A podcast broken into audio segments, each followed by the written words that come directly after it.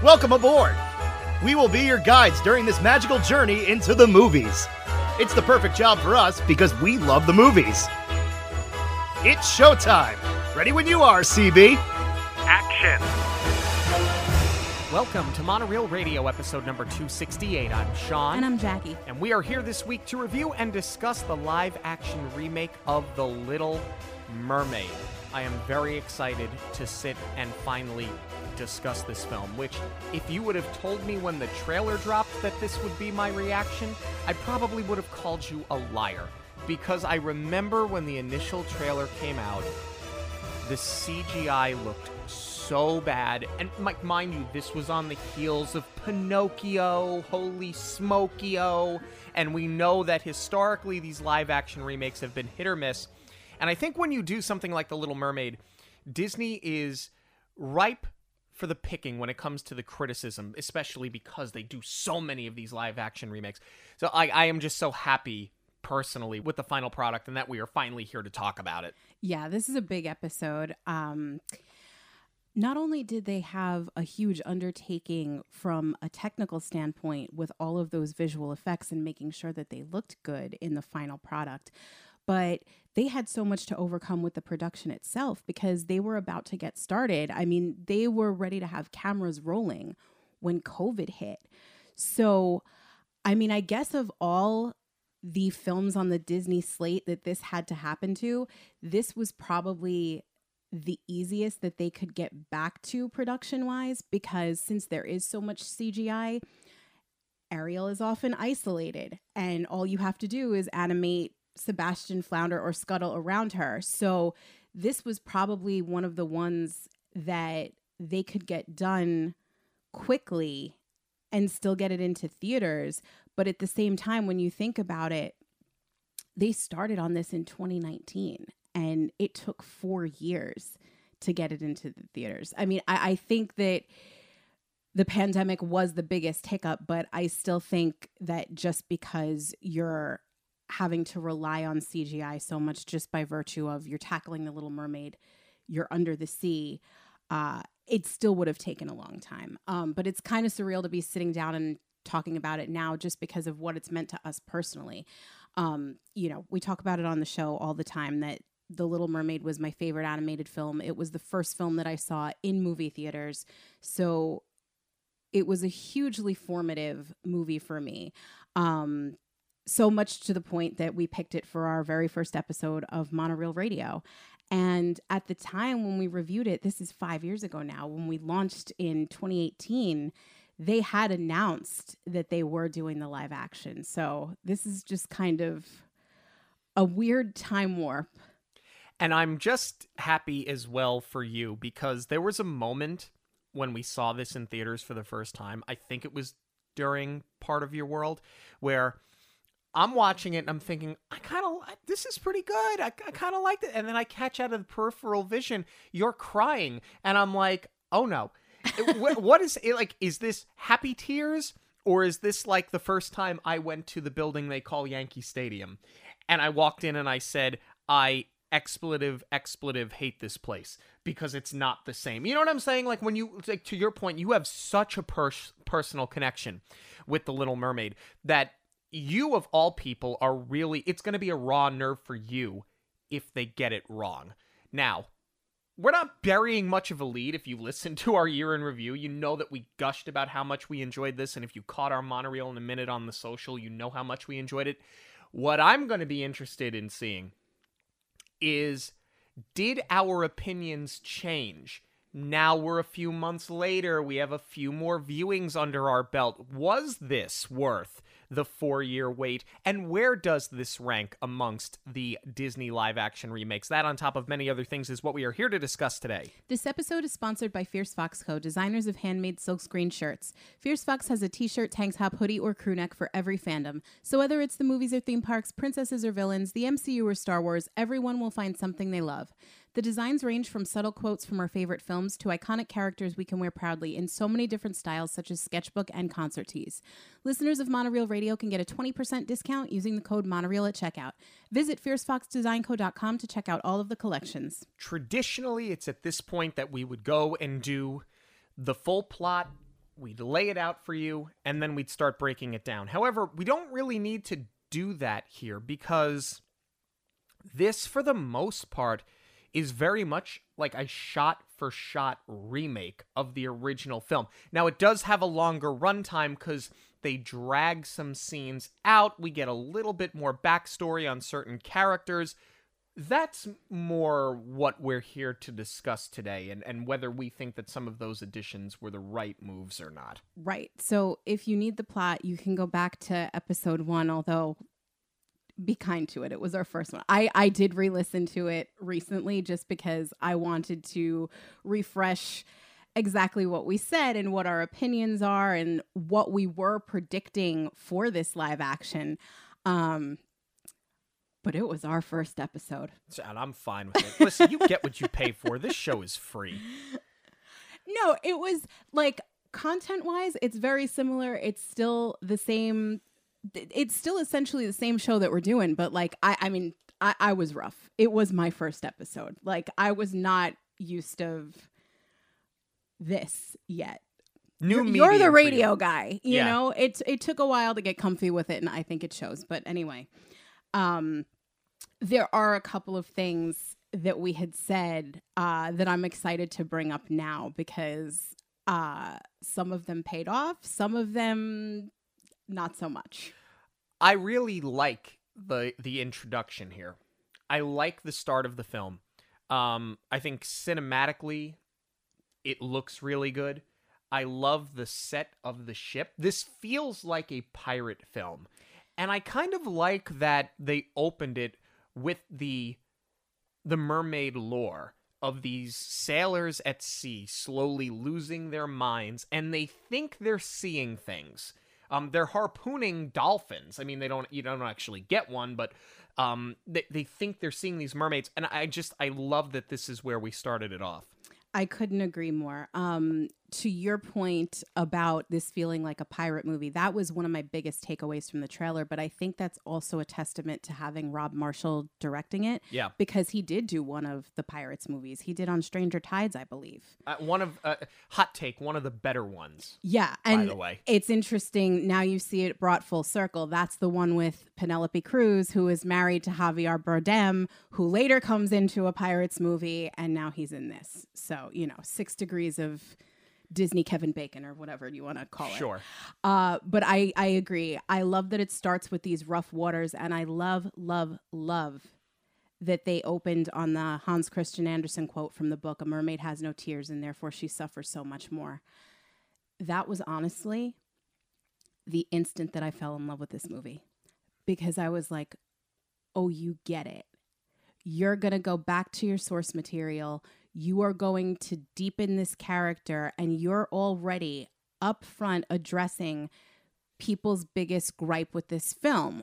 When you're looking at it on, pardon the pun, surface value, everyone says Ariel trades her voice for a guy, and that is not it at all. Ariel wants to be a part of the human world. She wants the human experience.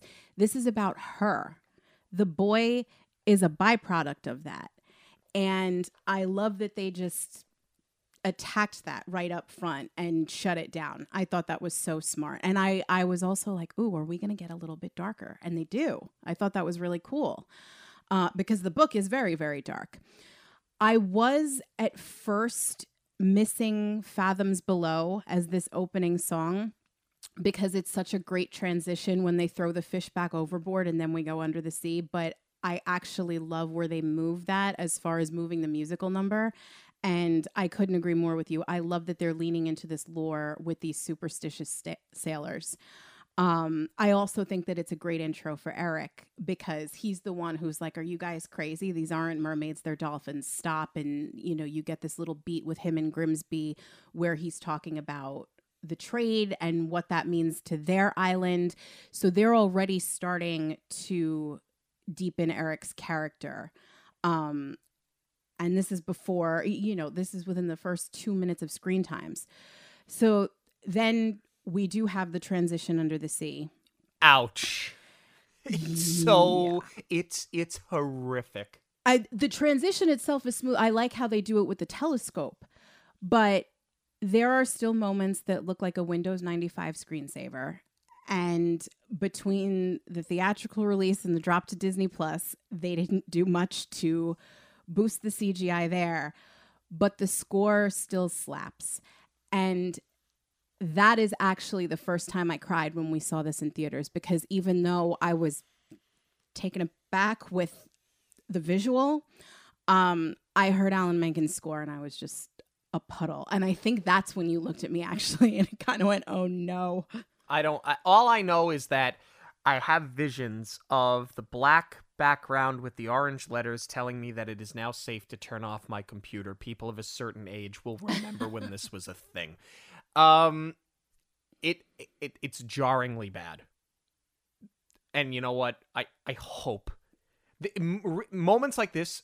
This is where I hope that the visual effects artists unionize because like this is it's so We're bad for you. It's so bad.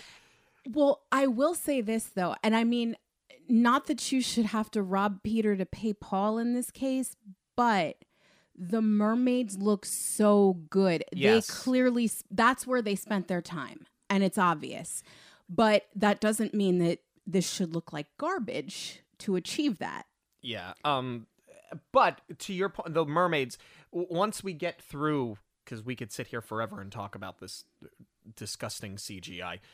Um once you get to the mermaids, they look great. And I love that we get introduced to all of her sisters and that they plant immediately that they are all from different regions, that they are all from different bodies of water in on the planet. Like this is it's so well done. I, I absolutely love what they did here. I agree. I like the change as far as having Triton's daughters, you know, they're leaning into the mythology of the seven seas with that.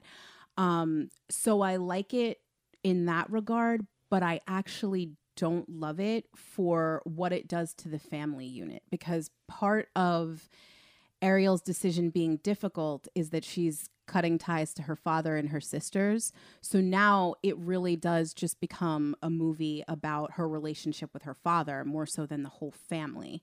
Um, because I'm getting the impression that even though we're going to see the sisters again, I think they're just kind of in town for the Coral Moon. I don't think that they all live together in the palace the way that it's set up Correct. in the animation.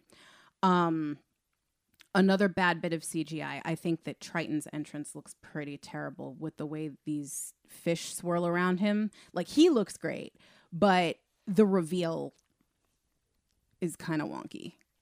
It's a little rough. How do you feel about um how they introduce the relationship immediately between Triton and Sebastian? Um, well, I think that that also has to do with another very big cut here. In the animation, they're obviously opening on the concert. So, with the change of the Daughters of Triton, you're also losing that, and you lose that Sebastian is this composer. Um, I think that's a pretty big miss for me, actually. Uh, I like that he's still Triton's sidekick, but that's where a lot of the humor came from, was because that wasn't his job. He was a composer, and all of the muttering under his breath came from, This is not my responsibility. I'm supposed to be, you know, making this beautiful music, and instead he's got me chasing his teenage daughter around. So you still get the muttering, which is very funny, but this is his job. This is his assignment as the king's sidekick. And I just think that losing the composer element, um, under the Sea is still great. Kiss the Girl is still great, but like you buy that more knowing that this crustacean uh, music is is just what he does. Yeah, they make him more like a Zazu than a Sebastian. They call him a major domo, actually. Yeah. Um, I agree with you. I thought that it was a miss. I, I like that they introduced the sisters this way, and I'm fine with them not all living in the palace and they all have their place that they go. But setting up a meeting, like let's call it like you made pantsuit princesses. Uh, You know what I'm saying? Yeah. It's basically what you did. Which uh, this is everything that has started to collapse with Snow White is the pantsuit princess. it's okay to be whimsical because we're going to have Under the Sea later. Okay? It's it's a mermaid, folks. Like I do like how they introed the Ariel missing, I thought was better in the animated version for sure. Then it's just like we're already in this room and it's like where's Ariel? You don't Yeah. have that reveal the way that you do when the clamshell opens and she's not there. And the gasps. That's the other thing. There's not a big enough reaction from the sisters. Well, and the other thing was, mind you, that part of what upset Triton so much was because it happened in front of all the mer people. Yes. Here it happens in front of the seven of them. And they don't seem to be like rolling their eyes like, oh, here she goes again. It, it's I, I think that they did miss a little bit there with developing her as being the rebellion. Remember, I said in the first episode that she was the Gen X Disney princess, and I still believe that. I think that the critics don't understand what Gen X was. Um, I I I think that we are missing a little bit here that introduction of the character. Yeah, but I think this is also serving to reinforce um, stripping everything else away to focus on her dynamic with her father because that was one of the big things that you and I had talked about with the animation was you thought Triton was kind of a jerk and I was making the argument that he's being an overprotective father especially because he's a single father. Um and you actually yelled at me and said, "No, Danny Tanner is the quintessential single father, and this is not Danny Tanner I- being protective." Die on the hill. Um, I'll die on the hill.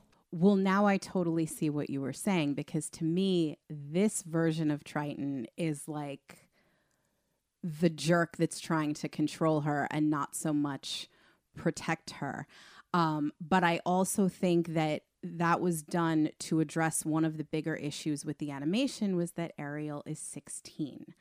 And you needed to do that because they are sticking with Eric's 21st birthday. So you have to age Ariel up a little bit more. And in doing so, you're losing that defiant teenager. She's her own woman.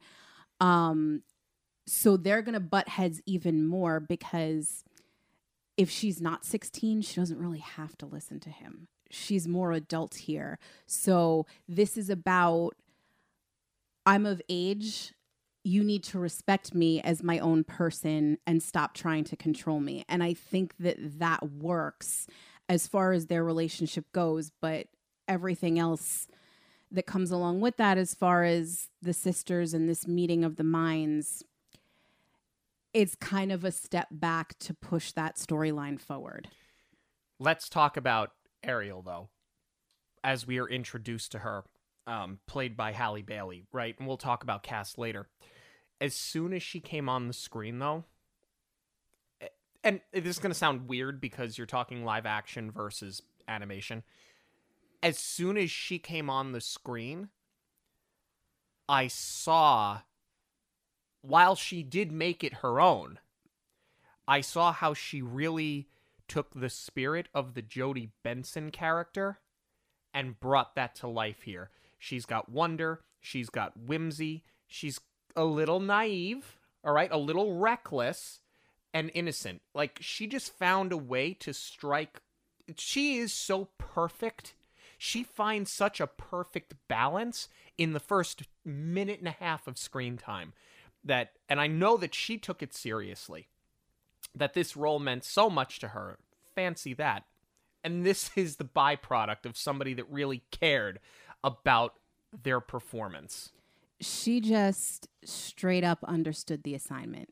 She understood the character, um, and and she just knocked it out of the park. I mean, I I don't want to say too much now because we are going to talk about the cast, but um, I like I, I can't overstate enough how incredible she was in this role. I mean, just right down to this like sparkle that she has in her eyes. Um, it- it's a quality that you didn't necess- or you weren't necessarily able to see in the animation as amazing as the animation is um she is bringing her to life in a new way like this is why you do a live action to flesh something like this out. And aside from all of the added depth that she gave Ariel, um, stylistically, she just looks amazing. I love how they handled the fins. I love how they're not all green and that they become iridescent and there's tones of purple in there. It almost looks like instead of well, I mean she doesn't have the seashells, but it almost looks like um her stomach is exposed and then the fins continue up the rest of her body and you really this is something that I don't think shows as nicely on Disney Plus as it did in the theaters. They have like the sparkling scales all over her body. Like the, the design is just and, and I haven't even gotten started on her hair yet and how they had to animate the hair because underwater that's all done like every strand is animated much like they did Merida in uh, Brave. And then Halle wanted to use her real hair and dye her real hair for all of the parts on land. Um she was just so committed and it shows through and through. I like that they kept the original peril that she finds herself in with the shark, but without making it like, you know, a joke. You you kind of play with it in, in the animation because it is going to be peril, but lighthearted peril. You don't necessarily have to do this here in live action, and I I think that for people that were critical of how Scuttle looked, of how Sebastian looked, remember something it's supposed to be a live action remake. They're, they're supposed to look real. They're not supposed to look like the animated versions of themselves. I like how they did that. I like the look of all of it. Um I- just I thought that from this moment on, some of the wonky CGI aside, I thought that this was one of the better understandings of what a live action remake is supposed to be. I agree. And yes, I don't want to lose sight that everything is supposed to be a little bit more realistic, but like I also do like a little bit more whimsy in my CGI characters. Like we were very critical of the live action Beauty and the Beast because of the disservice that they did to Cogsworth Lumiere and Mrs. Potts and how they just sort of slapped a face on the side of an object instead of incorporating the object into the design. And I mean, yes, that is why the animation medium is so much fun is because you can do things like that and you make the stem of a teapot a nose. So you're not necessarily going to do that here and you do want because they're animals, you want them to look realistic. I mean like yeah, if this was the Jungle Book, we would have been a lot more critical if they weren't looking, you know, photo real. But for these characters, because we are dealing with mermaids, there's a certain whimsy that you're expecting. And I wouldn't have minded if they did look a little bit more cartoony. Um, to circle back to what you said uh, with the shark, I agree. They did sort of play down the whimsy and play up the danger in that regard. I thought the shark looked pretty good as far as the CGI goes. I think that's one of the better elements here. And I love this trick with the mirror because in the animation, Ariel outsmarts the shark by swimming through a tight space that she knows he can't get through. Here, it's a brilliant sight gag and it's also good character development because it's showing how clever she is. Um, as far as Flounder Sebastian and Scuttle go, um, I actually really like the gender swap on Scuttle. I thought Awkwafina knocked it out of the park. Uh, she was leaps and bounds better than anticipated. But what I really don't like is the change of the bird. I like Scuttle as a seagull. I don't need Scuttle to be diving underwater to have a conversation I agree. because you're also eliminating the peril of Ariel going up to the surface. That's what her father is forbidding. So I think she should have spent a couple of minutes with her head above the water because now I don't really buy what Triton is getting so upset about. I think that's a good point. Um, yeah, we didn't need Scuttle underwater to have the conversation. I found that to be a little jarring uh, upon first watch. Um, but what I did, uh, what I did like a lot actually, was the change with Scuttle in n- not only g- the gender swap, and yeah, Awkwafina was really good. Um, I liked that in this case, like Scuttle's kind of a shyster. You can tell Yeah. she's making it up as she goes along. And I love that that's the twist that they did. It not some all and we know it's that they're wrong, you know, Dinglehopper. It's not some all-knowing oracle that Ariel is just blindly following. This is somebody that is making it up as they go along. And like they're not even totally convinced in what they're saying. I liked how they made that change to the character. I thought it was very funny. I agree. I don't think that there's malintent though with her being a shyster. I just think it's that no. she's trying so hard. Um but they pay it off in the end because Scuttle does have a big moment where uh she's coming to the rescue without Flounder and Sebastian's aid. yeah, I think that Scuttle has a, a much bigger moment at the end. Scuttle in the original film is there for comic relief, and it works. This is the other thing. Like, as I said, they're kind of shot for shot remakes. I'll stand by that. This is a straight live action remake. They they uh, expand on a few things here that I think they didn't expand on in the first film, and I think it kind of actually pluses the experience. Um, but with all of that being said, this is very much its own movie. But it do- but it's not its own movie to the point that it strays so far from the original that you feel like you're watching something different. Like I I think that they do strike the balance really well here and I think Scuttle um is a perfect example for for the animated version of the film. Scuttle is straight comic relief. In this case, for this version of the movie, yes, comic relief, but serves the bigger purpose. I also think that there was a bit of a trade off with Flounder and Scuttle because I feel like Flounder has so much more screen time in the animation. Yes. And here we don't get that. And I, I get it. You know, you put the castle high up on a hill, Flounder can't swim up and visit Ariel the way that he does in the animation. So I think that was the other challenge was that they had to lean more into Scuttle so you couldn't have Scuttle be the again pardon the pun butt of the joke the entire time. So now we get our first look at Ursula. Yes. This was one of the things that I was most excited to see brought to life in the live action. Um, because just in the trailer, when you saw that they went for the glow in the dark tentacles and they were using black lights, I thought that that was so cool. Um, and I love that they really kept the design and the integrity of this character um, because that was such a big deal in the animation. You know, we talked about how Howard Ashman um, was inspired by a drag queen that he knew, and that's where the visual of Ursula came about was modeled after the drag queen. So I love that they didn't shy away from that in Melissa McCarthy's makeup and hairstyle and if anything they sort of leaned into it a little bit more by making her so over the top with so much panache and you know we are going to talk about uh Melissa McCarthy's performance later on when we talk about the cast but um I I just loved seeing her brought to life in this way. And something that I thought they did really well was that they not only addressed the lineage between her and Triton, but they sort of touch on, after being cast out, her descent into madness. And it's not just evil for evil's sake. She's got a vendetta. She's been planning it. She's got a motive. She's unhinged. And she's been biding her time.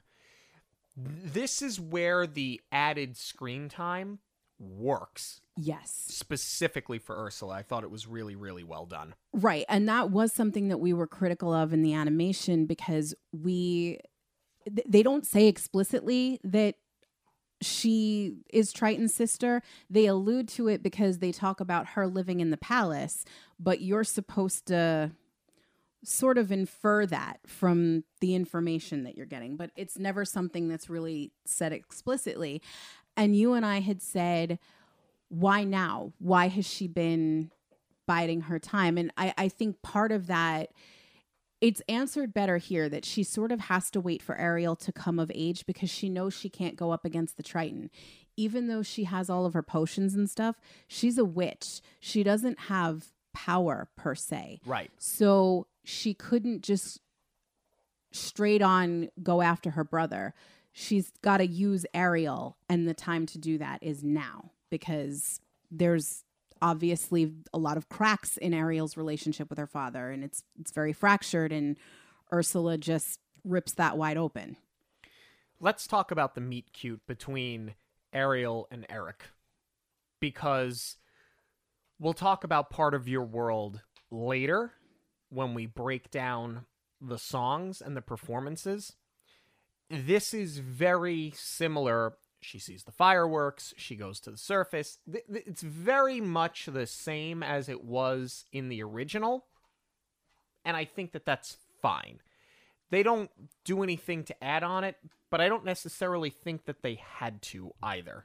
I disagree actually because in the animation she sees the shadow of the ship passing, but when she goes to pursue it now, um it's because she wants to go back to the shipwreck site and keep exploring.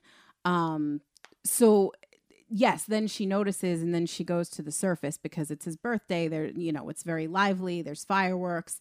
Um but I think that there's a little bit more of a motivation now, other than, oh, I'm seeing the ship pass. And now it's more like, I'm not listening to you, Dad. I'm going up.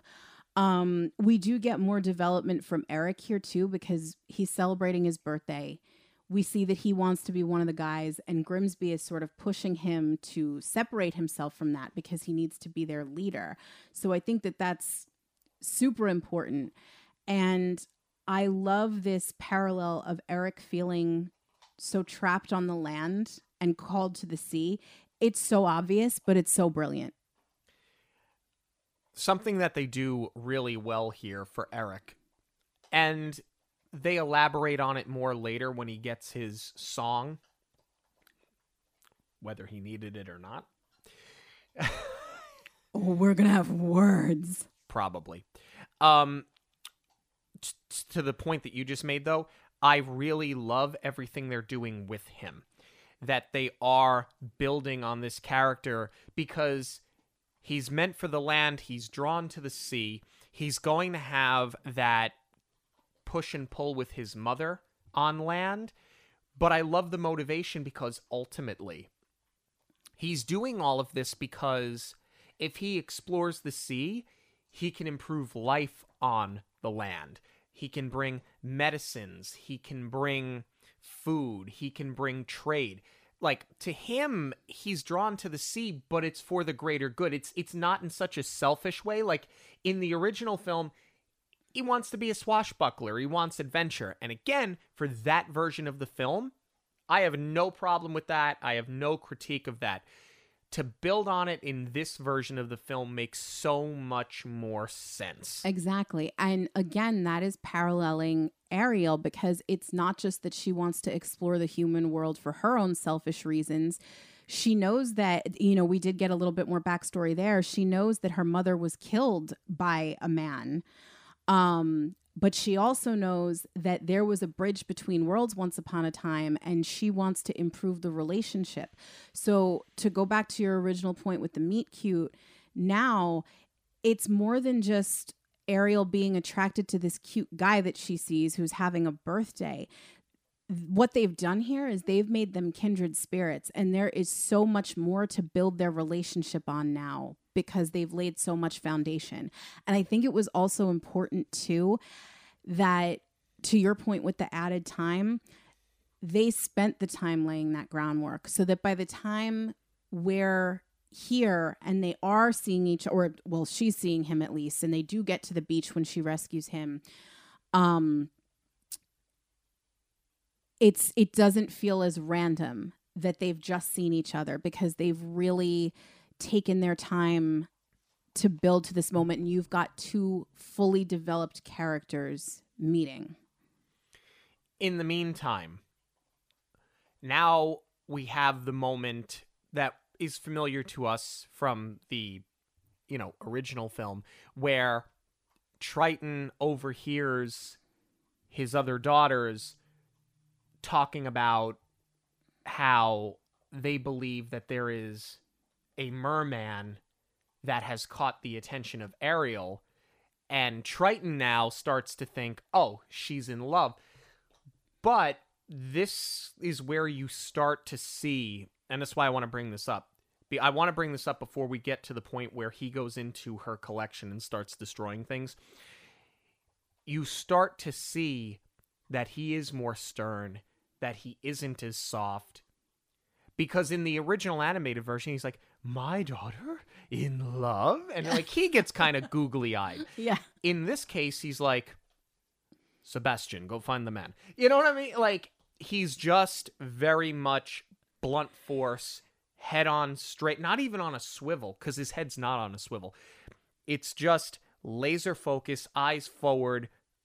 Uh, and I kind of like that they, st- I think it's low key, but I like the fact that they started planting it here. You know what it always almost reminds me of? Uh, it- it's almost like Sebastian. You've got a special set of skills. Go. How many times are you going to bring up Liam Neeson? this has been happening a lot lately. Has it really? Yeah, and I think that's independent of the fact that we just did Narnia last month. Yeah. But it, well, I guess it was just the way that you said it, and, and you're talking about him being laser focused. Like, I mean, if you want to think about a laser focused father, look no further. Um, but I'm glad that you bring up this scene, not just for what it's doing for Triton. Um, it's also drawing that line more between land and sea because what they're doing here is cleaning up the shipwreck. Shipwreck, by the way, uh, looked amazing. I love that they both save Max. Um, Yeah. talk about a meet cute there.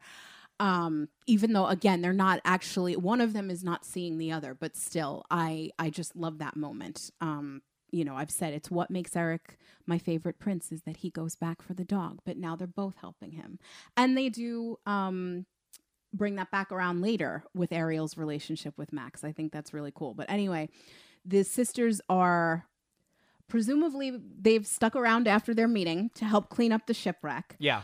Um, I love how they're talking about it's going to take years to grow this coral back. Yes. Um, I think that that's so important that they hit on that, and you know the ocean's being destroyed.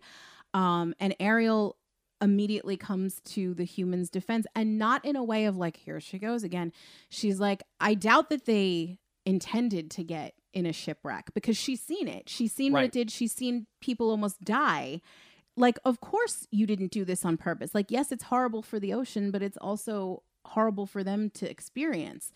Um so i love that this just sort of reinforces it's not just about keeping ariel safe it's about we don't associate with them and this is why. And i think that this was such an effective change and so much more of an upgrade to have them just sitting around in their dressing room getting ready. Yeah.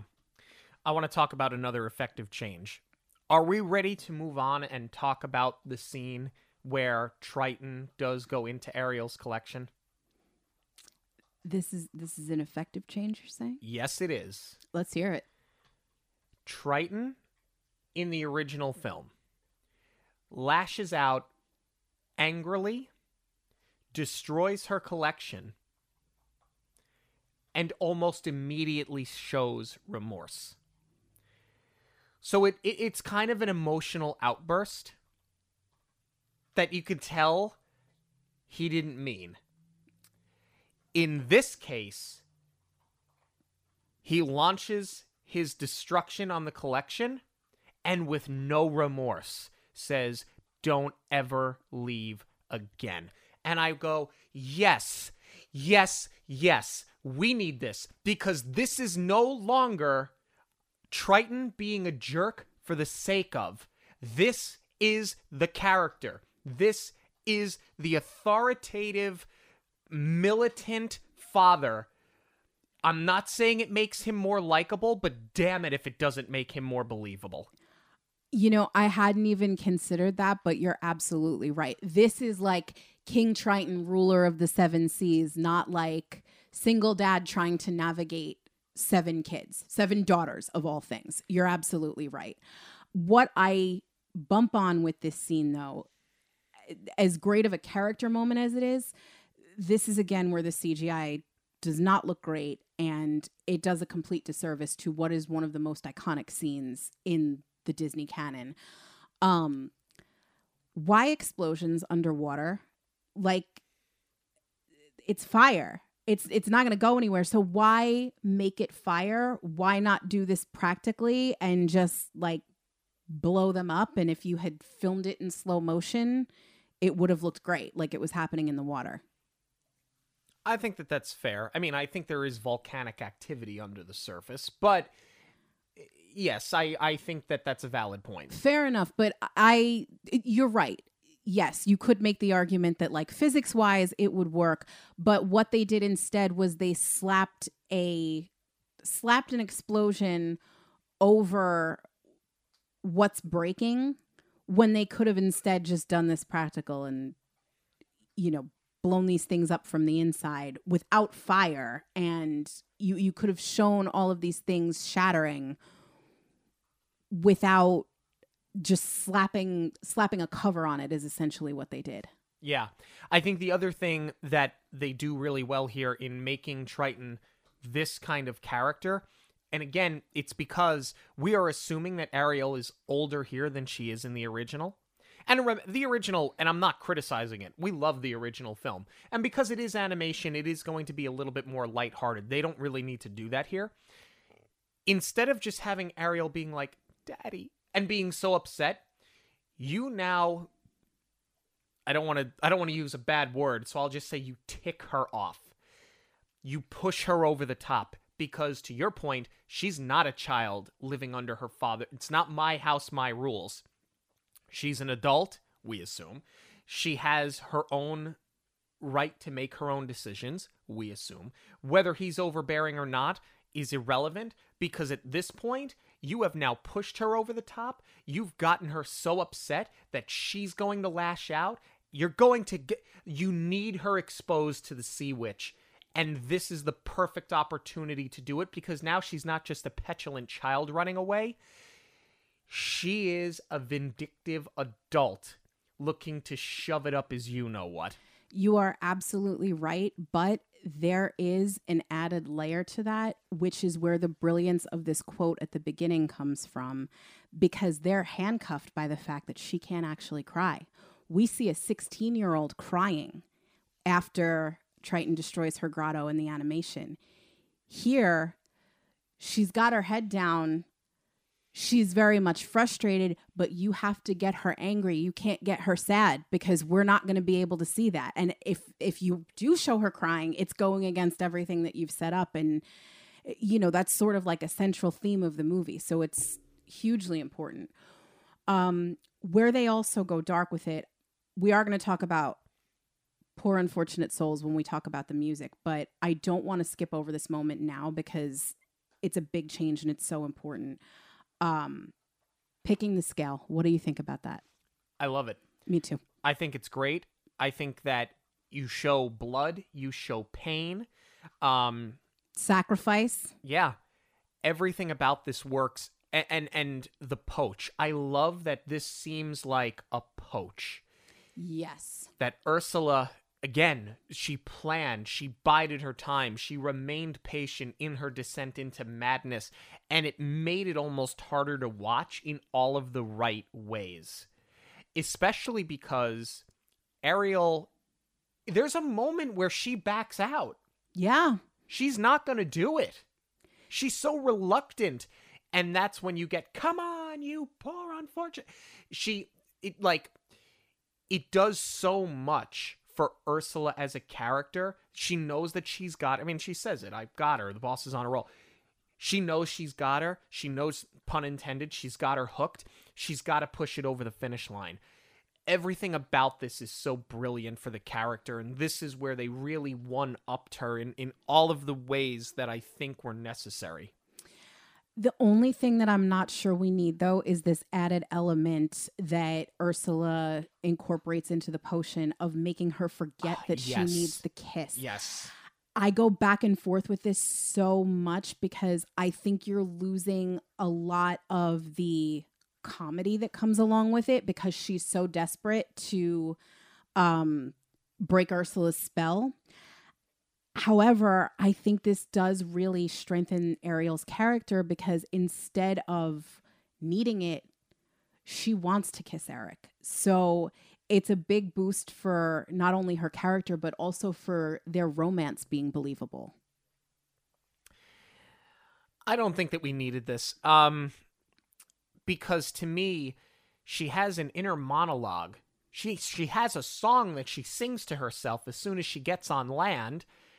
She knows Scuttle, she knows Sebastian, she knows Flounder, she knows Eric, she knows that she's pursuing Eric, but it's like amnesia by convenience. It it gets very confusing that it's like she all of a sudden has temporary brainwash where she doesn't remember why she's there and I think that what it does take away from, I think they tried too hard to make it. I think they tried too hard to make it um, a a mutual romance, a consensual romance. Mm. And we're going to talk about some of the lyric changes when we talk about the soundtrack. I think it was always a consensual romance because Ariel was smitten with Eric from the moment she saw him. I think what you lose here is her needing to work in conjunction with Scuttle and with Flounder and with Sebastian in making this work because she does lose the ability to communicate. And I feel like you take Ariel out of this, and all of a sudden it becomes Sebastian and Scuttle's movie. I agree with that. And I think that that also has to do with giving Sebastian more of a purpose to be there with her other than just to keep an eye on her because you cut Chef Louis' scene, which is a travesty, by the way. It was. I, I still have not forgiven this movie for that. But I think because Sebastian is constantly reminding her, you need the kiss, you need the kiss, that becomes more of his function other than I'm here to protect her at my own peril. Yeah. yeah. So that was a probably not the best cut. and you needed to develop Sebastian a little bit more. Right. I feel like they relied on developing Sebastian by developing his relationship with Scuttle. I feel like by the end of the movie, Sebastian is the same.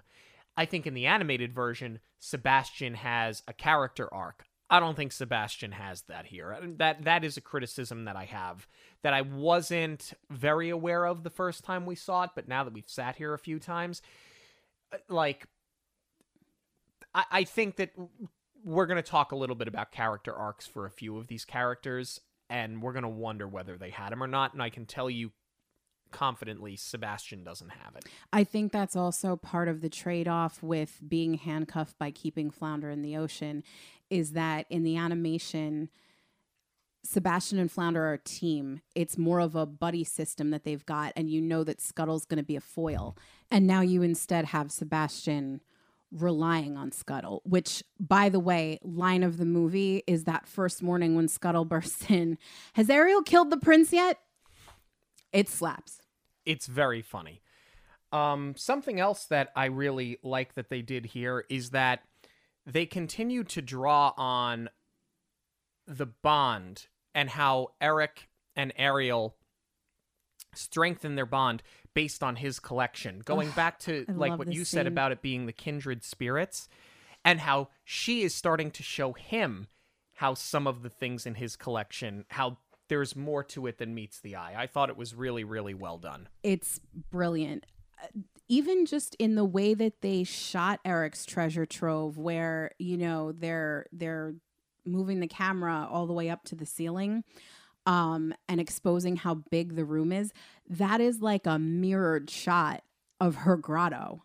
Um, so I love that they did that. I love that they're showing more parallels. Is it a little bit on the nose? Yeah, maybe, but this is such a great scene. I love how he has the little glass mermaid from Cartagena that she's immediately drawn to and he gives it to her. I love that she is teaching him things and I think that this is an area where they so improved on the animation because, you know, we kind of we were very critical of Eric because she can't talk and we kind of just leave it at that. He doesn't really do anything to try and communicate with her. And conversely, neither does Ariel. She just kind of accepts her fate of not being able to talk. And, you know, she's trying to use her feminine wiles and do exactly what Ursula said and use her body language, but she knows how to write. We saw her sign her name. That was like a big criticism of the animation. We've seen her write. Why aren't you just writing? Um, so instead, they address all of that by having her communicate and uh, have and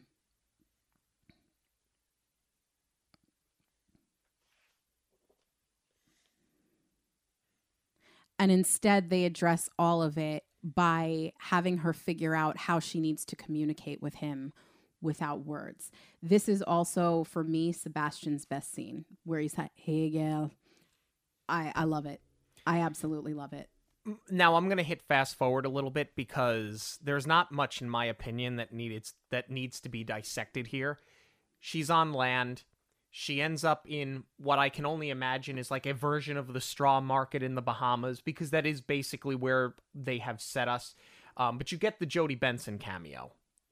This scene is where it was so worth changing the setting of this film. Agreed. Because the Little Mermaid, it's supposed to take place in Denmark, and that's where you get the what's supposed to be a canon connection to Frozen, and uh, Anna and Elsa's parents. You know that we're supposed to believe that their shipwreck is on the bottom of Ariel's ocean, but to me, this is where it pays off tenfold for this scene.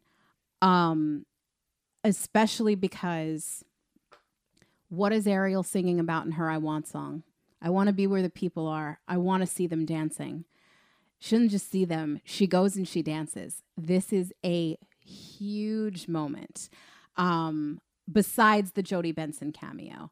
Um, I'm very happy that Jodi Benson got her moment. I think a lot of that comes from um, what this film meant to the Walt Disney Company and to the filmmakers and the cast and crew when they did it back in 1989. Um, and I love that they pay homage to that. I love that they're keeping that flame alive of the original, but they are also being cognizant of they are telling the story in a different way. So is it a little bit heavy-handed to have her pass the dingle hopper? Yes, but it's nice that they did it. Um, let's move forward now because most of what happens at this point is in song, I feel, but we're not talking about that right now. Let's fast forward to the moment where Ursula decides they've gotten too close following the kiss the girl moment. Um, I need to take matters into my own hands. And she goes up on the shore. The actress that plays Ursula on land, like low key, is so good. It's ridiculous. She is unhinged and it's absolutely incredible. It's all in the eyes, and she just nails it. Yeah. What I also love that they do here that they didn't uh, I don't believe they did in the animation um, because you have Jodi Benson doing the what is labeled in this movie the siren call, which we haven't got to talk about yet. Too, I love that they again lean into the lore that it's a, mer- a it's a siren song used Yeah. to lure sailors. Yep. So I th- believe that they're using Jodi Benson. Well, no, they they absolutely are. As far as any time um, it's coming out of Ursula's necklace in the animation, but there's that moment when Vanessa is singing to herself in the mirror. That's not Jodi Benson. So here, I love that they used Halle's voice throughout because that's the other thing. Ursula stole her voice. We shouldn't be hearing anyone but Ariel. Right. So I love it for that. However, I kind of feel like they did Melissa McCarthy dirty by not allowing her to play the dual role on land. And it's like, why didn't you cast someone who could do both?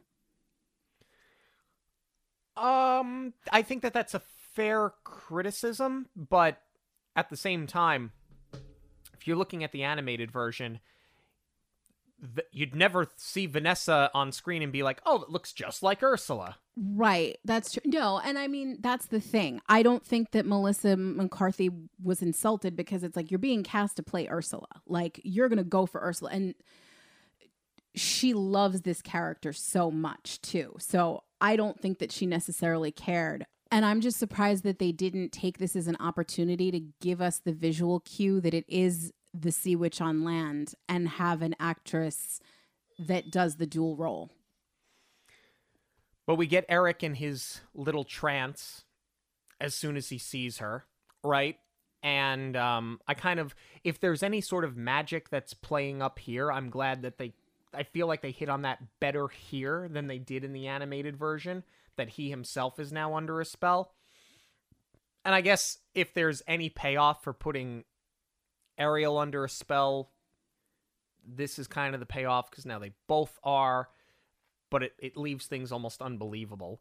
Um, because when we get to the moment, now I love the fact that you actually have like a physical altercation. Yes. Between Ursula and Ariel.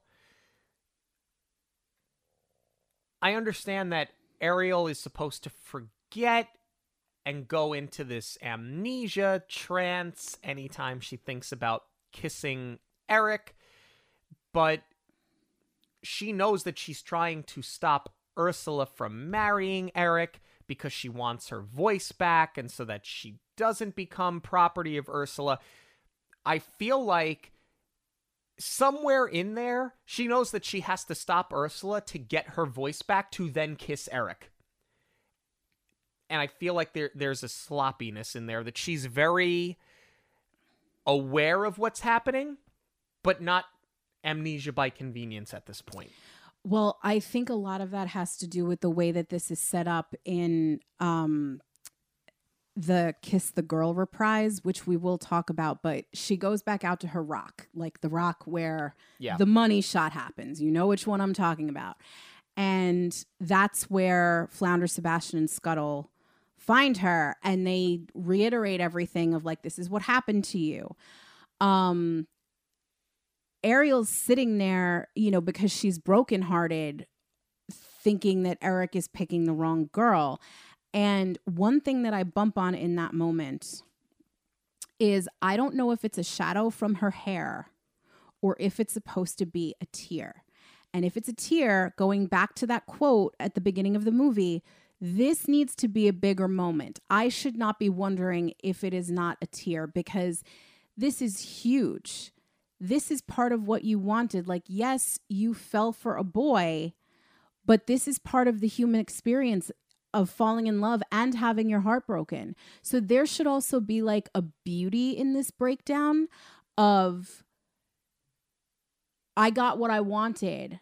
I'm having all of these human feelings, but this is part of it. And that also should have been enough of a motivation within herself to keep going after what she wants without having the rest of them spell it out. And to go back to the point that you were saying, it is kind of weak sauce that there was this added element with the convenient amnesia. Um, but I agree with you. I like that, you know, she still is going to fight for what she wants. Um, and I also love the change that we're not swimming out to a boat that's in motion. We're not having Flounder tow Ariel out there. I like the engagement party. I like that it's at the castle. Um, I like that, you know, you're seeing the sunset right behind them. And really, just seconds too late and it's not even Ariel pushing for the kiss. She's tr- she doesn't even care. She wants to explain to Eric everything that's happened and he's like none of that matters now. Um so I think this was all like really well done and then you have this unhinged transformation of Vanessa back to the sea witch. I love the cliff dive. I, I think that's all really well done. As do I. Um, let's talk about how the way the movie ends here because you have Ariel basically giving up herself to save Triton, right? Whereas in the original film, Triton gives himself up to save Ariel because we see him become a part of Ursula's garden. Mm-hmm. By the way, that entire thing is gone. They've gotten rid of that entire premise that those who can't pay their debt become a part of her collection. Instead, we see her holding a handful of skulls, which is super dark. But I think that there's something missing here that we don't see Triton become weak. We don't see him become a part of her garden. It's such it's such a moment in the original animated film where the great and mighty Triton is literally shrunk down and withered down to nothing. You miss that entire thing here. I'm not quite sure that we needed Ariel to save him. Right, because another big switch is that Ariel is ultimately steering the ship into Ursula.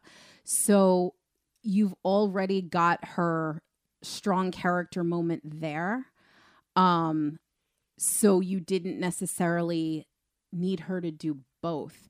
But I think I actually would have rathered her make the sacrifice for her father instead of being the one who ultimately takes down Ursula. Because here's the thing, and I think this is where th- this is a case of these Disney live action films trying to apologize for things. We've already seen Ariel make a huge save in the shipwreck. We know she saves Eric. It's how the whole movie launches. She also saves Max. She makes sure that everyone is okay. We have seen her be very, very strong. And on in all of the moments on land, we've also seen her be very, very smart. If Eric was the one to steer the ship into Ursula, which number one I buy because he's a sailor, I don't think that it would have taken away anything from Ariel being a strong female character. And in fact, what you've done is for as much as we've built Eric up, you've sort of knocked him down a peg because one of the things that we talked about when we reviewed the animated film is that Eric earns Triton's respect by killing Ursula. And he Triton not only realizes that not only not all humans are bad, that they do care. And you do need that for Triton to ultimately make the decision that Ariel's that he's going to let Ariel go and be with this person. So now you've lost all of that.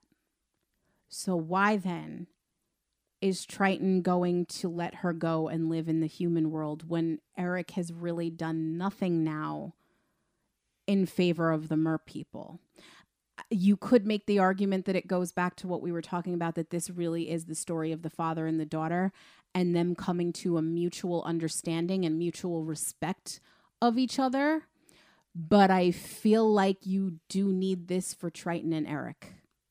I would agree with you there. I, I also think, though, that eh, because of the way that this film has been set up with the motivation, that this isn't solely about Ariel wanting to explore the surface and that she thinks that people are good. She's actively trying to bridge a gap that wasn't always there. So I don't think that Eric necessarily needs to prove himself to Triton because ultimately all Ariel needs to prove is that she can bridge the worlds together. And I think that in this case, they've sort of succeeded in doing that. So I don't think you need much more than that. And I think politically, Triton does have to look at this as a bond with the human world, and ultimately, it's only going to strengthen them and keep his own people safe.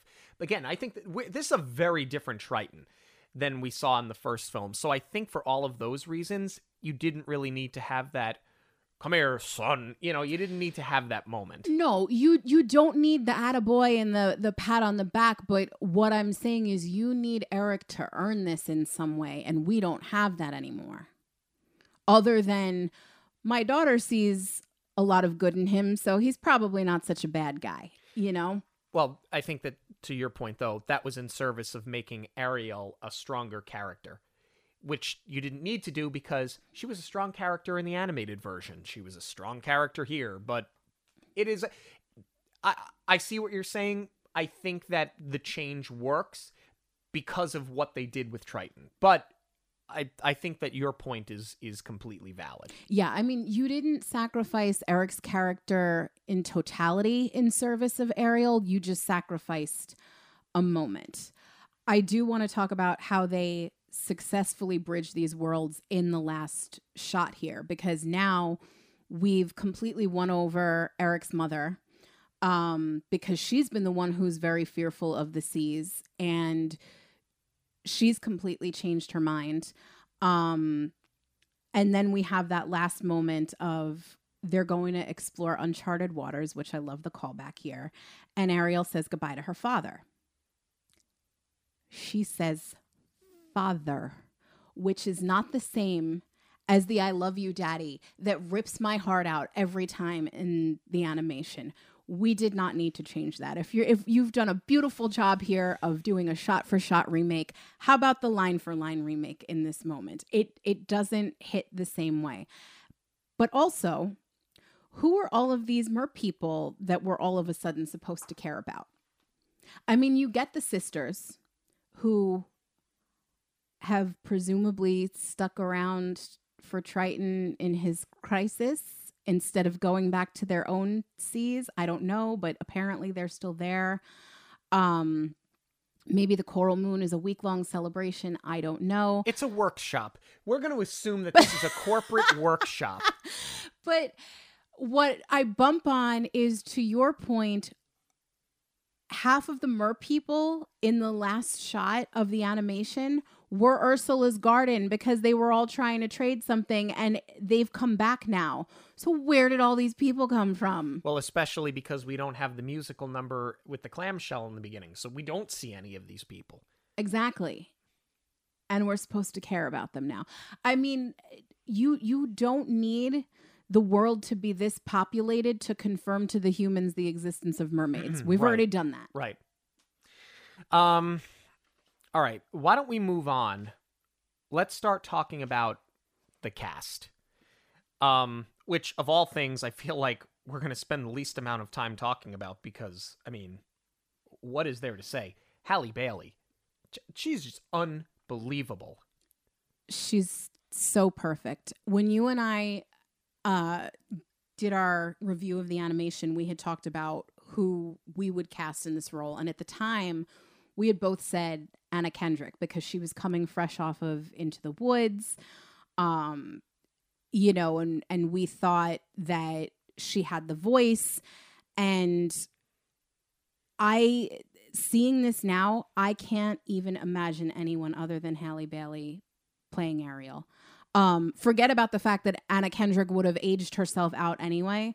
The way that sh- that Halle embodied the character that we know and put just enough of a change into her with without like she never lost the base of who Ariel is. She just enhanced it. Just so perfect and what's more is so captivating. I think she looks so cool as a mermaid, but to me my favorite moments are when she's on land and and having to communicate without words because she just has such an enchanting quality about her. You're just drawn to her and she was absolutely spectacular. Jonah Hauer-King plays Eric. I thought that he was excellent here. I I love how they added on to this character, how they gave him more depth, as how they gave him more motivation. Originally, the actor that they had in negotiations for this role was Harry Styles, and he turned it down Thank God. no shade thrown at Harry Styles. I like him plenty. Um, but I think that they got the casting right here.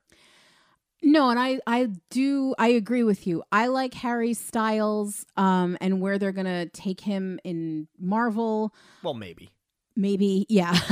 I like him in um uh what was Olivia Wilde's movie uh with Florence Pugh. Oh yeah, that atomic bomb movie. I thought he was It was so good we can't remember the name of it. No, that's Oppenheimer. No, but weren't they working on like an atomic bomb or an atomic city with Florence Pugh? I can't remember if that's what they were working on. but it was well i don't want to say what it was because i don't want to spoil the movie but anyway he was great in that but i just don't buy him as my prince eric um i absolutely love eric in this um i love the actor i i think that his portrayal was absolutely perfect and i love that they righted the wrongs of this character and they made him a lot deeper than he is in the animation Melissa McCarthy. And what else? What else do you say?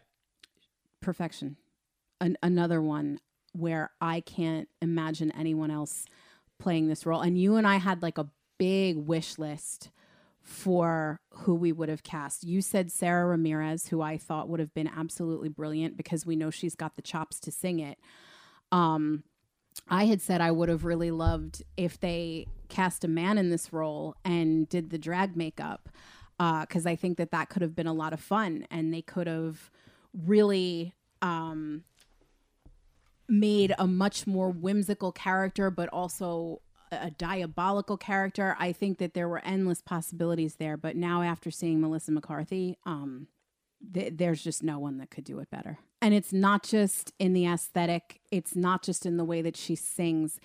It's in the way that she did the same thing that Halle did. She kept the base of everything that we love this character, but put her own spin on it. And I thought that that was going to be really difficult to do because Pat Carroll's voice is just so unique in this role.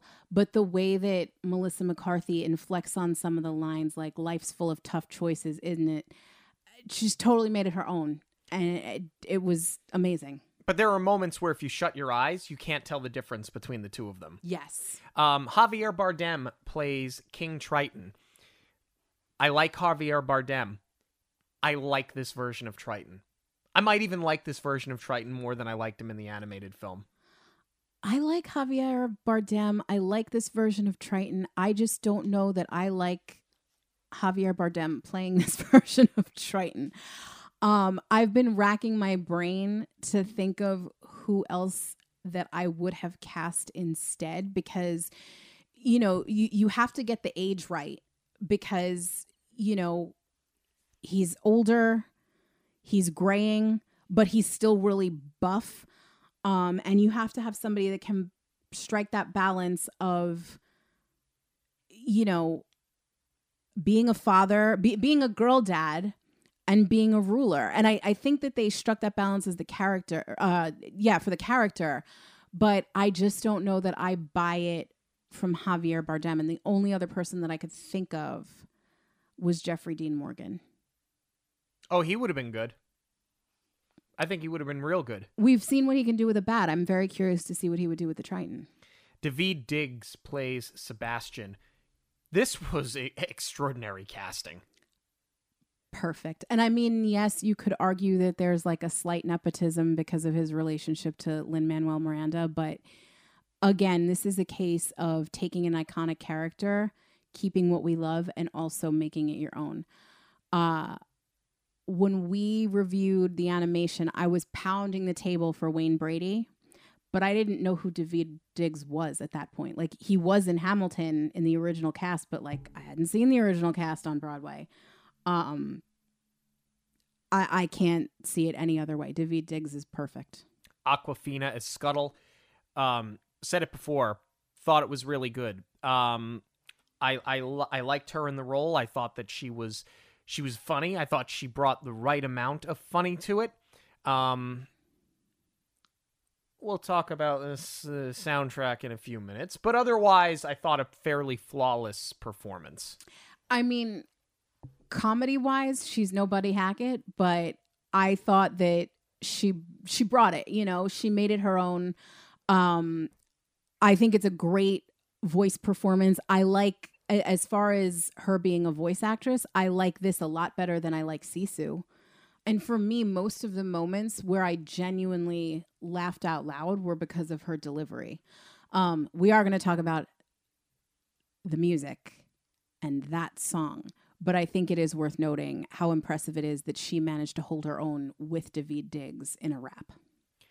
Are you ready to move on and talk about the soundtrack? I think so. I mean, that is the rewatchability of this movie, I think most of that comes from the soundtrack, whether it's this or the animation. Um, I love that they got Alan Menken back. Um, I think that this must have been an incredibly difficult position for him to be put in to keep the integrity of what he achieved with Howard Ashman. Um, because they did win an Oscar for this. I believe it was their first Oscar win, first of eight. Um, or, or at least Alan Menken Right. has eight Oscars because he's second behind Walt Disney as far as having the most. Um, but this was a huge deal because you know we've talked about it ad nauseum where this is the film that saved the company. And it was a huge roll of the dice. And a lot of the reason that it was so successful is because of what these two achieved with the music. Um, so you know he's reliving all of that but he's also got to be cognizant of i'm working with a new team. I can't be the stick in the mud that's stuck in my ways and and harp on how we did things. And instead i think he also sort of embraced that um sort of uh struggle that a lot of creatives deal with is that you're never going to be done. You're always going to want to work. You're always going to want to find ways to improve things. But at the end of the day there's going to be a deadline and you just have to stop the work. So i think that he took this opportunity to look at it with years more experience and figure out where he could build on certain things or maybe carry out some of the things that he would have done the first time but but couldn't. Um but i i think the marriage with keeping the integrity of the originals and working with Lin Manuel Miranda really worked. And that's not something I thought I was going to come out of this saying because if you've been here for a while, you know how we feel about Moana. For all of the reasons you just mentioned, in addition to the fact that it's Howard Ashman, you don't change his lyrics. You don't touch his music. Um I have a great respect for Lin Manuel Miranda. I like him more as an overall showman and performer than I do as a songwriter. Agreed. He is not the next Freddie Mercury. I am tired of people saying this. You're wrong. I don't often come out and say you're wrong. You're wrong. He's not the next Freddie Mercury. Do not put him on that pedestal. I also don't care that much for musical theater, so maybe I'm missing something. To me, he had two very successful Broadway hits, one of which has obviously changed the landscape of the industry, and I'm not taking that away from him, and I believe that he does deserve those accolades. Do I think Hamilton's that great? No. I think it's sort of ordinary. I think it gets a lot of attention because of the way that that story is being told in a very unconventional Broadway way. I think that Lin Manuel Miranda is very talented. I think he's got a great respect for the industry, but I don't think that Howard Ashman's lyrics need to be changed or should ever be changed. Here's the thing. I do agree. Well, I I disagree. I think that Hamilton is absolutely genius. I think that that's where people do refer to him as brilliant and they're right about that. Um In the Heights is okay. Not my cup of tea. I'm not saying it's good or bad. It's just not really my thing. Um, but I agree with you. I like him more as a persona than I do as a songwriter. I think what sort of makes it okay. I, I mean, I'm not okay with changing Howard Ashman's lyrics, but I would feel a lot more strongly that he should have left it alone if he wasn't working with Alan Menken because these two were so careful about how they handled this. And the other thing is that Alan Menken has known Lin Manuel Miranda for quite a while. It's not just because they're running in the same Disney circle. Um, Lin went to school with um, Alan Menken's niece, and once Lin found out who his niece was, or you know who his classmate's uncle was, Right. he started, you know, haranguing her about I have to meet him, and, and I mean he has the utmost respect for Alan Menken and Howard Ashman. His kid is named Sebastian for crying out loud. So, keeping all of that in mind, I don't think that he was like coming in here from an egotistical standpoint of let me change this and let me put my spin on it. I think it was just, you know, him coming in with the utmost respect and knowing that he had to modernize a couple of things. Part of your world. Um getting I mean right into it. Cuz I believe yes, that is the first musical number that we have here. Obviously different than in the animated uh, feature. Halle Bailey slays it. Yeah. I, I didn't think that anybody could do it as good as Jodi Benson. Many have tried, all but one have failed, in my opinion. This being the exception. It's just incredible. I mean, not only does she sound gorgeous vocally, um, it's the performance here. It's that, you know, it's exactly what I said before. It's that she's keeping what we know and love about Ariel and she's enhancing it. Um, because she's not only making it her own, but there's also so much more of a quality of feeling trapped in the way that she's performing this as opposed to Ariel being defiant. And I think that that comes through not just in the dialogue and the changes that they make to the character. I think it's all funneled through this performance. And I just totally buy it from her. And she's absolutely incredible. Under the Sea. Uh, hold on, you're skipping one. Am I? I love that they made Fathoms Below more of like a sea shanty. I think that that was a really clever. I, I like where they moved it. I like that they're singing it at Eric's birthday, and it does give it that more piratey feel. To your point earlier, Fine. Um, to me, I, I I just overlooked it. It's to me, it's not really a musical number. But with that said, Under the Sea. Mm, I, I like how Daveed Diggs performs it. I think he sounds great. They take all of the best parts of Under the Sea out of the number. Yeah, Now, listen, I'm the one that a little while ago said you're doing a live action remake. It needs to look real. And I stand by that. But you can look real and still have the fluke play the hoop, uh, the fluke play the flute, flute. the carp play the harp. Yeah, You know, like you you take the most f- debatably the most fun number in the history of a 100 years of Disney animation and you strip away the best part of it and some of the best lyrics and most fun lyrics and songwriting. And instead you get Ariel like jumping in so now it's like a duet. She's having so much fun with being under the sea that the movie should end here. And all of a sudden she's just gone again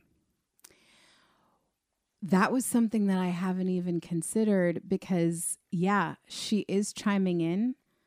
She's not supposed to be celebrating being under the sea. no this is Sebastian trying to convince her that it's great under the sea and she doesn't buy it. Um so now that we're talking through this, yeah, that is a little bit problematic, but um yeah, I mean this is arguably the biggest gamble of doing this film live action is this number because this is where just animation as a medium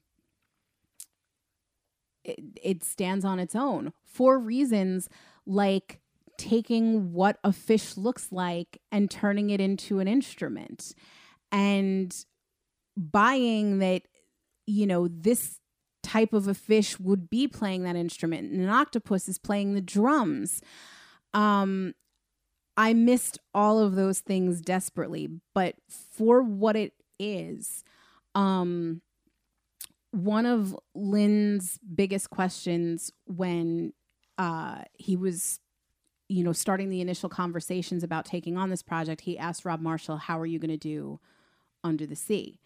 And Rob Marshall's answer was Carnival. And I think that that is the mark of a great director. When you have such an effective way of communicating that what is in your head is able to be not only understood by the cast and crew, but it ends up being the final product. Because as soon as I saw that in interview, I was like, oh, yeah, that's exactly what this is. And I think that story and character wise, where this is sort of a setback, what it achieves visually is nothing short short of spectacular because they use the Alvin Ailey Dance Company to do the motion capture. And I think it was worth extending the number and giving this piece a little bit of a chance to breathe where they are just having these instrumental moments and no one's singing over it to like you know create the the movement of the things like the mushrooms or the turtles or the jellyfish I think that that's all. I think not only does it all work, but that's where you have to have some give and take with the trade off of not doing this as an animated film. And you do have to play into, to your point, the realism of it. And how are we going to get Ariel to interact with all of these things? I think that they were able to address every challenge. And what does impress me the most, um, I was very critical of the Broadway play because this number just fell flat for me.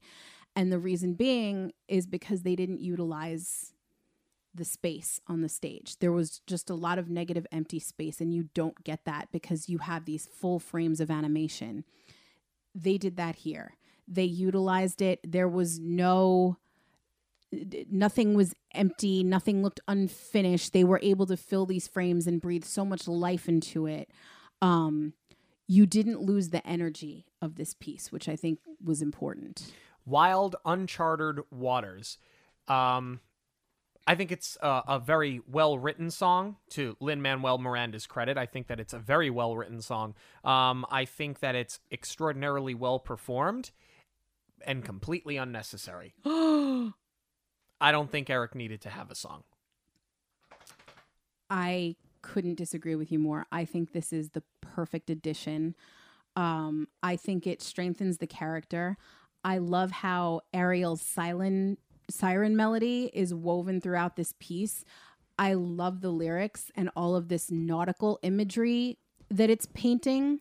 Um, you know, to me, this is where th- this is Eric's I Want song. This is another parallel to Ariel's story of, you know, he's not going to listen to his mother and he is going to put himself in danger and risk it all to go find this girl. But more to the point, he's also going to pursue what he believes in as far as, you know, keeping open communication with the rest of these islands.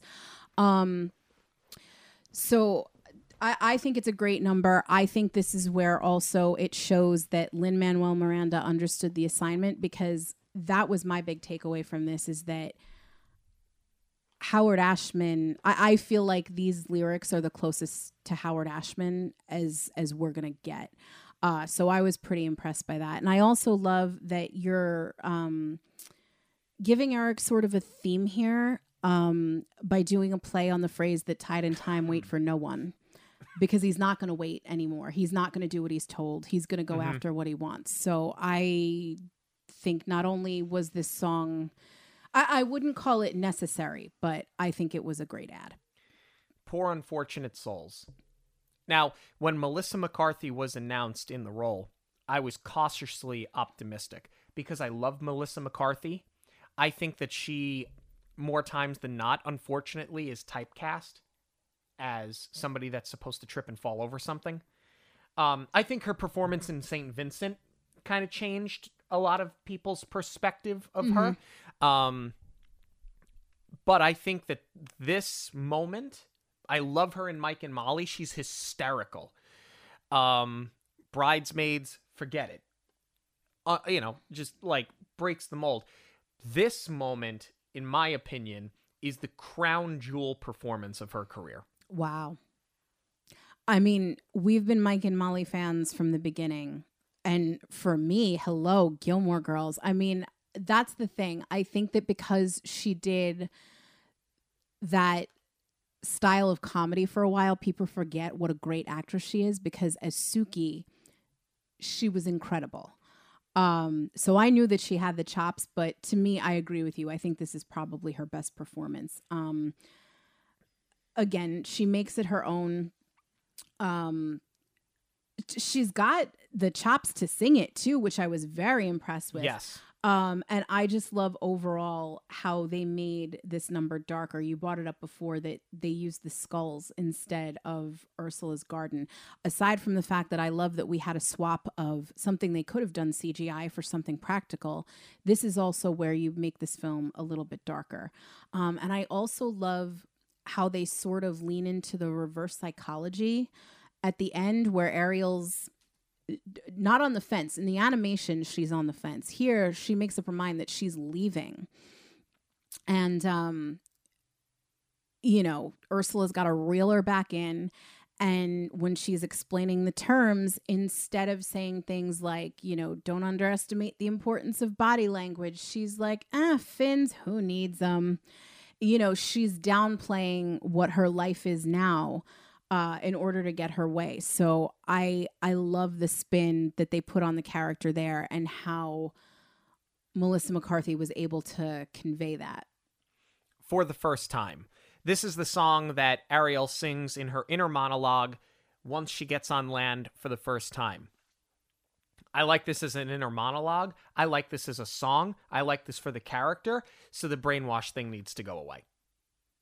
I, I think that her being brainwashed needs to just evacuate this movie as quickly as possible because it it's it, it's such a trigger point for me that she is so cognizant of what is happening all of the time except not i i think that i think the brainwash spell is not only unnecessary I think it mucks up an otherwise very flawless plot. I so go back and forth on this one as far as did we need this or don't we?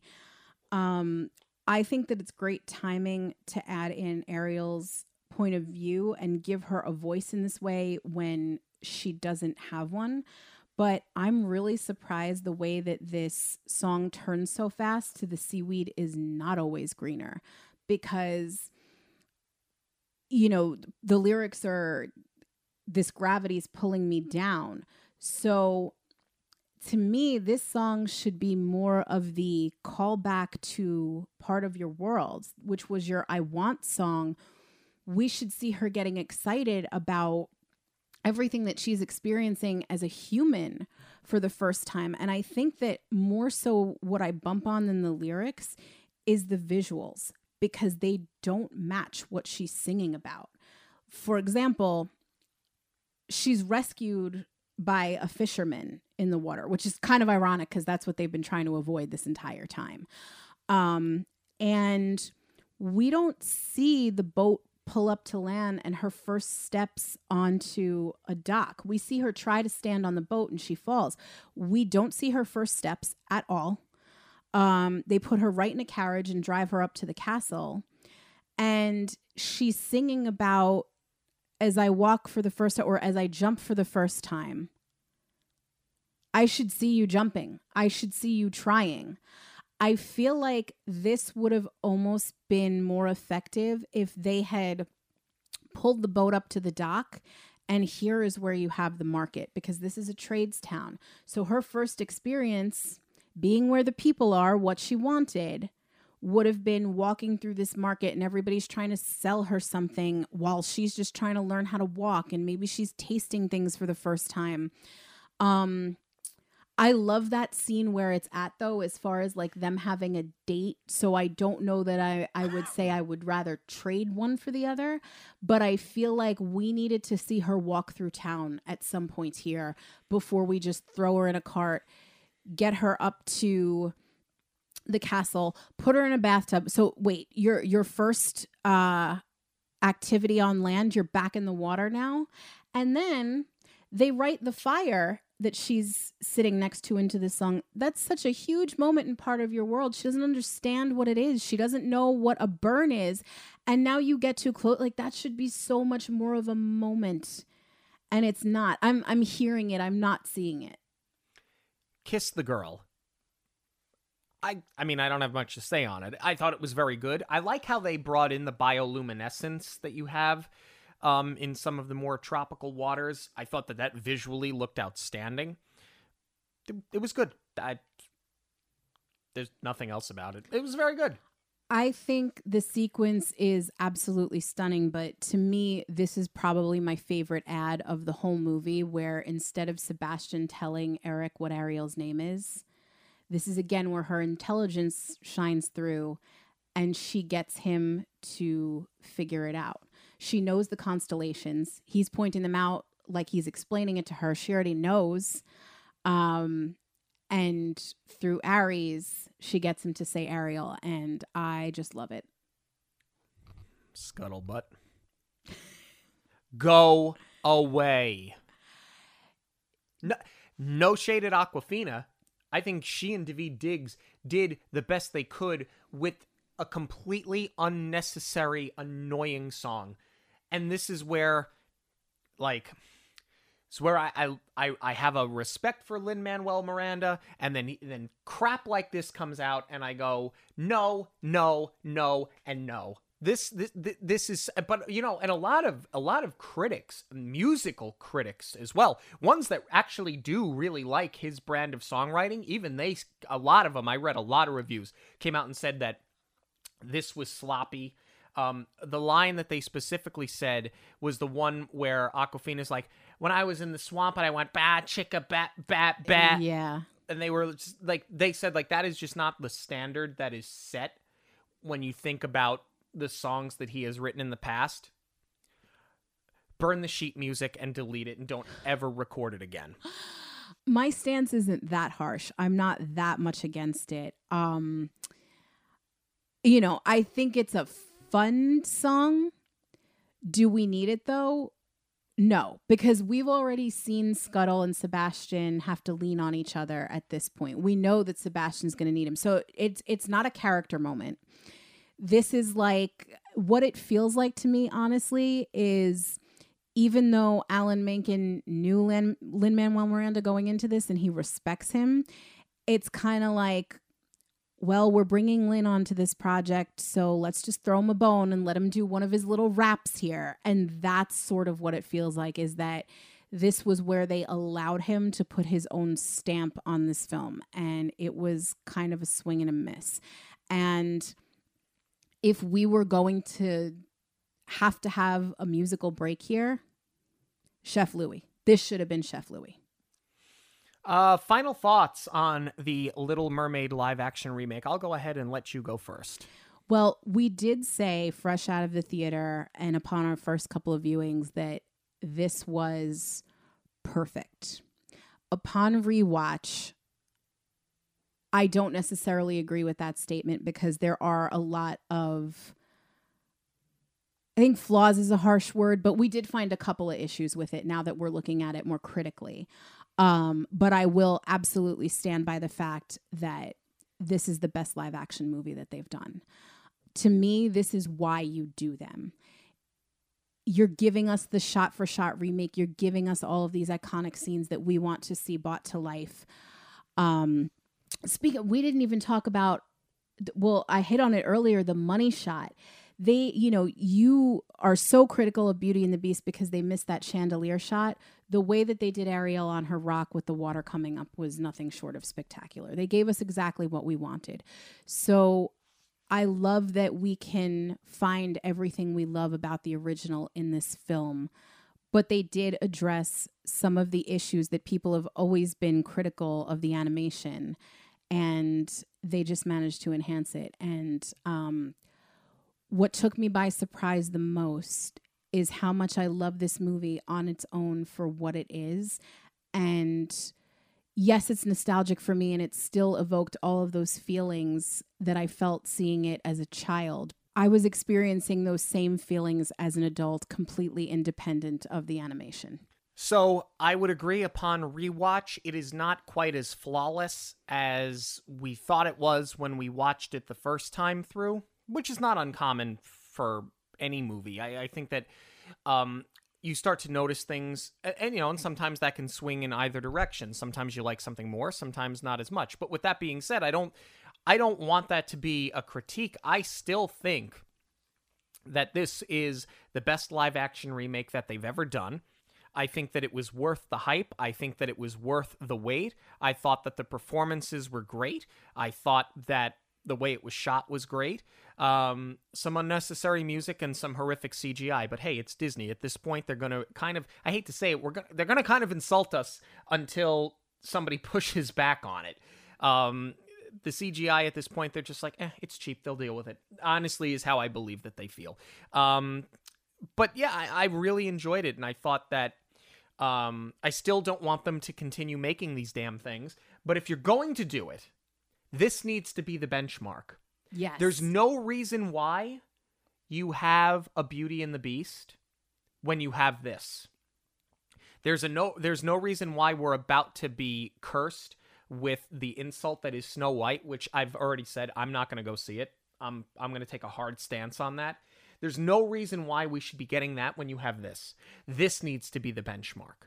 This needs to be why you do live action remakes. Um, and I hope that they stop with them, but they're not going to. So if you're going to do it, do it based on what worked here. Take that formula and run with it.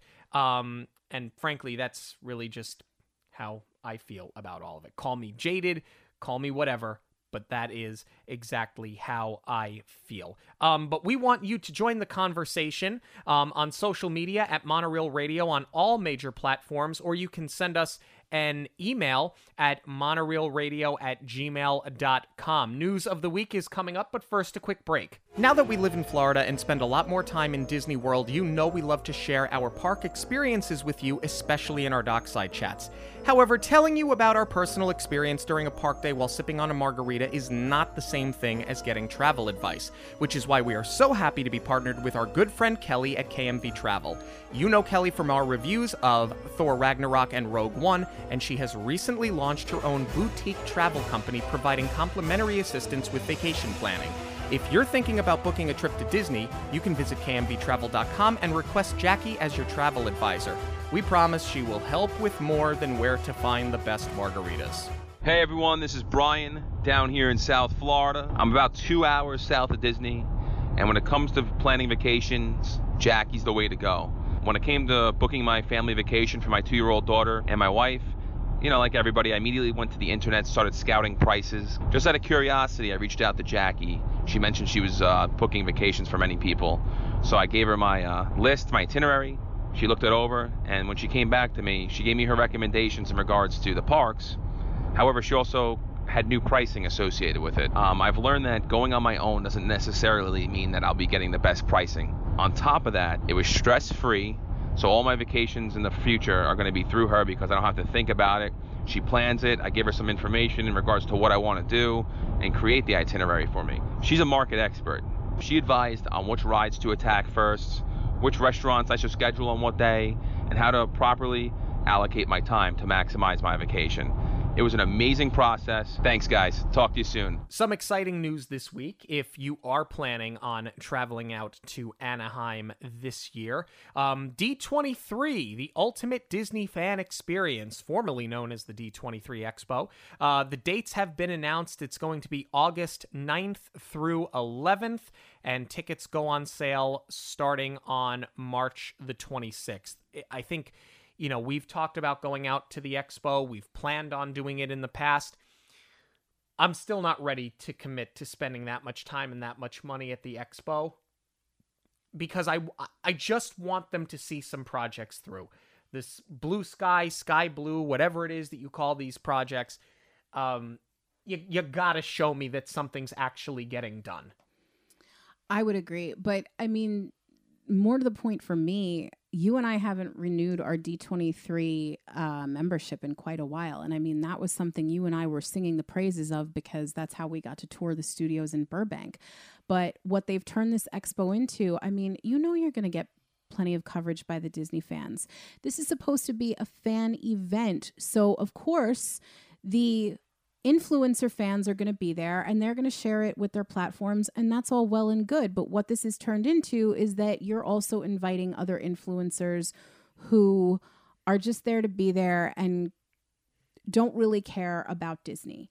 You don't need any more coverage than Yeah. than you're already getting. And not only, you know, they usually stream all of the big announcements, which is great because we should be allowed to participate if we can't spend the money to get out there to California. So I like that the fan base is included in that way. But what I'm hearing now is that they're also going to have um, streaming from the convention floor at the expo. And I was kind of like, why are we going to pay all of this money when this is supposed to be a fan exclusive thing and it's being broadcast all over the place now? Um, so I think just D23 in general sort of needs to rethink how they are rewarding their fans with D23 as a whole, not just from the expo. Uh, but you can bet that we will be watching live as it all unfolds. From the comfort of our own home. Yes. Now, if you are looking for a really excellent fan experience and something that we are very excited about, House of Mouse Expo 2024. Michelle over at Main Street Mouse, her husband Scott, they put on this outstanding event every year. We attended it last year. We're going to be vendors on the floor this year. We're not selling you anything. If it's on the table, it's there to be taken for free. Um, but she announced two more celebrity guests uh, this week Terry McGovern, who voiced Launchpad on DuckTales, and Irene Bedard, the voice of Pocahontas. Both have been named as guests onto a very impressive list of celebrity guests joining the House of Mouse Expo. Um, and that's going to be coming up at the Osceola Heritage Center um, March 2nd and 3rd of this year.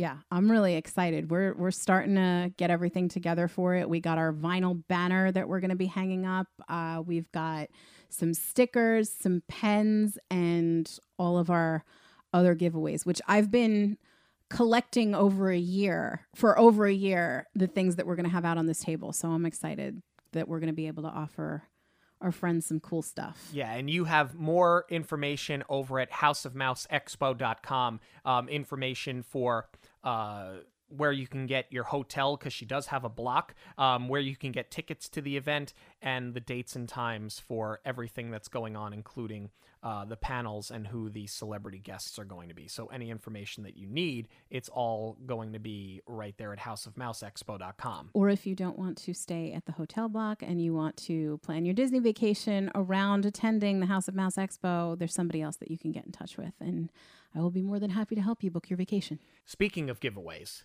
we do have one that we're going to give you today. We have a really, really nice uh, vinyl pop here um, of Ariel in her blue dress once she does make her way onto land from the live action Little Mermaid. Um, we're going to do this the good old fashioned way. Uh, we're going to post it on social media on all major platforms at Monoreel Radio. Make sure that you uh, that you are following us, that you like the post, and that you tag a friend. You will have until Monday, January 22nd, 2024 at 11:59 p.m. to enter to win the contest, and then we are going to give away this vinyl pop. I think this is one that is going to be very popular, and I think this is one that is going to be really, really sought after. Thank you so much for joining us this and every week on Monoreel Radio. Monoreel Radio will always be free, but there are many ways that you can support the show. Please give us a rating wherever you listen to your podcasts. Join the conversation on social media at Monoreel Radio on all major platforms. Share your favorite episodes with family and friends who may enjoy them. And of course, book your next trip with Jackie. Links to everything can be found at monoreelradio.com. We all get one story. Make yours a magical one. On behalf of Monoreel Radio, we'd like to thank you for joining us. We'll see you at the movies, the stuff dreams are made of.